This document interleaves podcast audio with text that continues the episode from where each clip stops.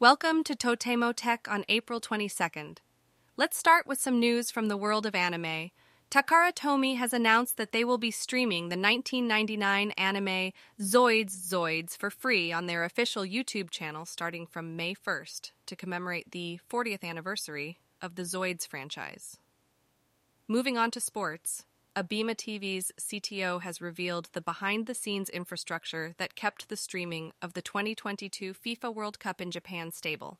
It's an interesting read for those who are curious about the technical side of things. In other news, AnyColor has announced that one of their VTubers, Amicia Michella, has been a victim of unauthorized access to her YouTube account, resulting in the account being made private and her videos being unplayable.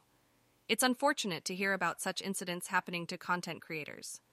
NTT East and NTT West have announced their plan to discontinue their FLETS ADSL service in areas where FLETS Hikari, fiber optic service, is not available due to a decrease in users. They are encouraging users to switch to mobile services instead.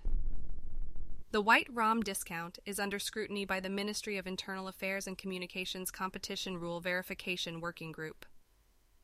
The excessive discount amounts have led to calls for regulation, which may result in the disappearance of the 1 yen smartphone.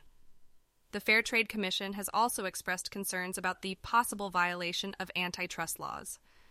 Digital Garage and Sumitomo Mitsui Trust Club have announced the launch of their B2B payment service, DGFT Invoice Card Payment, for Diners Club cardholders. It's good to see more options for B2B payment solutions. During the Golden Week period, some procedures, such as changing the name on a My Number card, will be temporarily suspended due to system maintenance. Lastly, MAMORIO has announced the release of a trading card case, Trilith MAMORIO model, equipped with their MAMORIO Lost Item tag. The tag allows for location tracking via smartphone, which could be useful in preventing theft or loss of high value cards.